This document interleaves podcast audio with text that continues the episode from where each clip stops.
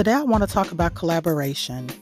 I received an email a few hours before a virtual event asking me not to join due to possible conflict of interest.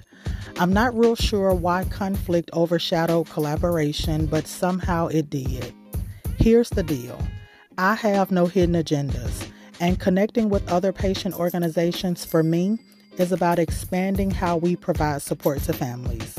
If patients are truly our priority, the mission is connecting them to resources, even if that means referring them to someone else. It's easy to let moments like these break you, especially because you know your intentions. I had to remind myself, and so many of you reminded me too, that someone not wanting me present doesn't mean I don't deserve to be.